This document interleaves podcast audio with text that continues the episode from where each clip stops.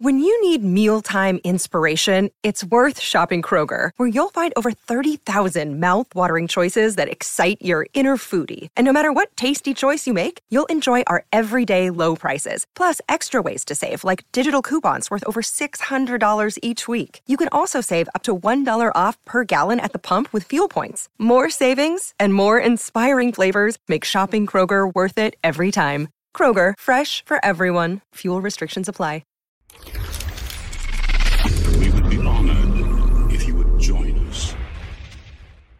Hey everyone, and welcome back to another video. Today we're going to be covering an old yet very popular series that I started on the channel about a year ago. It's from the book Star Wars The Secrets of the Jedi by Insight Editions. Now, I call it Luke's point of view because everything in the book is a canon point of view of all of these characters, force powers, and places that is listed and explained. It's a really interesting take on a book because it actually gives you his point of view on all of these things, whereas a book would just typically explain things from a third person point of view, whereas this one is directly from Luke's. Today we're going to be covering his point of view on Count Dooku, Darth Tyrannus. Where did Luke get all this information? Well, that can be theorized in another video, but for myself, I like to believe that he got all of this stuff from the Jedi texts. As we know, he did scour the galaxy between episode 6 and 7 looking for different holocrons and ancient scrolls, so the things he has found and learned about is endless. Here are his thoughts on Count Dooku. Count Dooku was a former Jedi Master and a respected statesman in the Galactic Republic.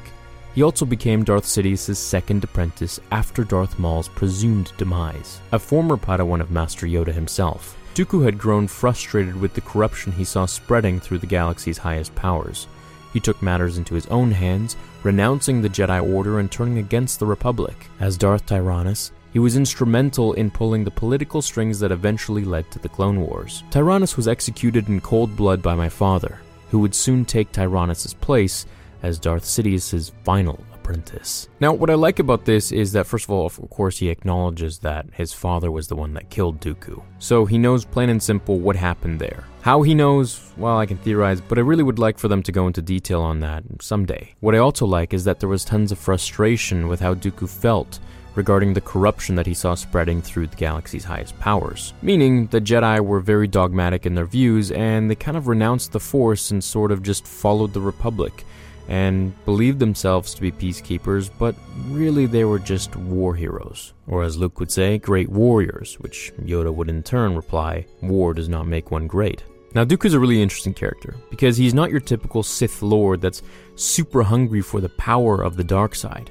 In fact, he was only really given a crash course by Sidious. If you've seen some of the videos where I've covered the book Labyrinth of Evil, you'd know this. Dooku wasn't given all the training that Maul got, or even Anakin, or should I say Vader. He was really just given a quick crash course on how to become a Sith Lord and use the dark side powers, which he already was so in tuned with when he entered should we say, Sithhood. Now, Dooku was a very highly respected Jedi Master, and he was one of the best swordsmen in the entire galaxy. So he was a great loss to the Council and a great asset to Sidious. That combined with his high force powers, he was a very dangerous being. Not to mention, he was also the master to my favorite Jedi, Qui Gon Jinn. And it's to no surprise that Qui Gon somewhat followed in a similar footstep as Count Dooku. Qui Gon was a master, but he didn't have a seat on the Council because he was so rebellious against their wishes. He often strayed away from what they told him to do and just followed his instincts and really listened to the Force, which is what a true Jedi Master was before the Jedi took it and changed things and corrupted things. If it wasn't for Qui Gon, Anakin would not be around.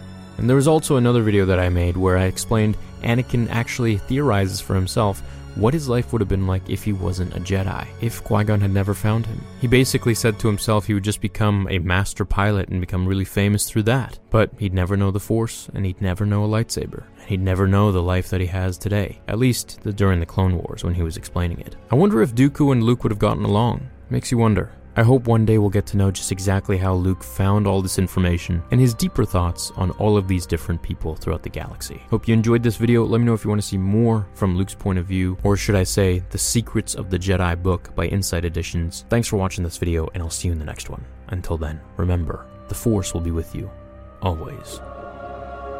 Now, fulfill your destiny.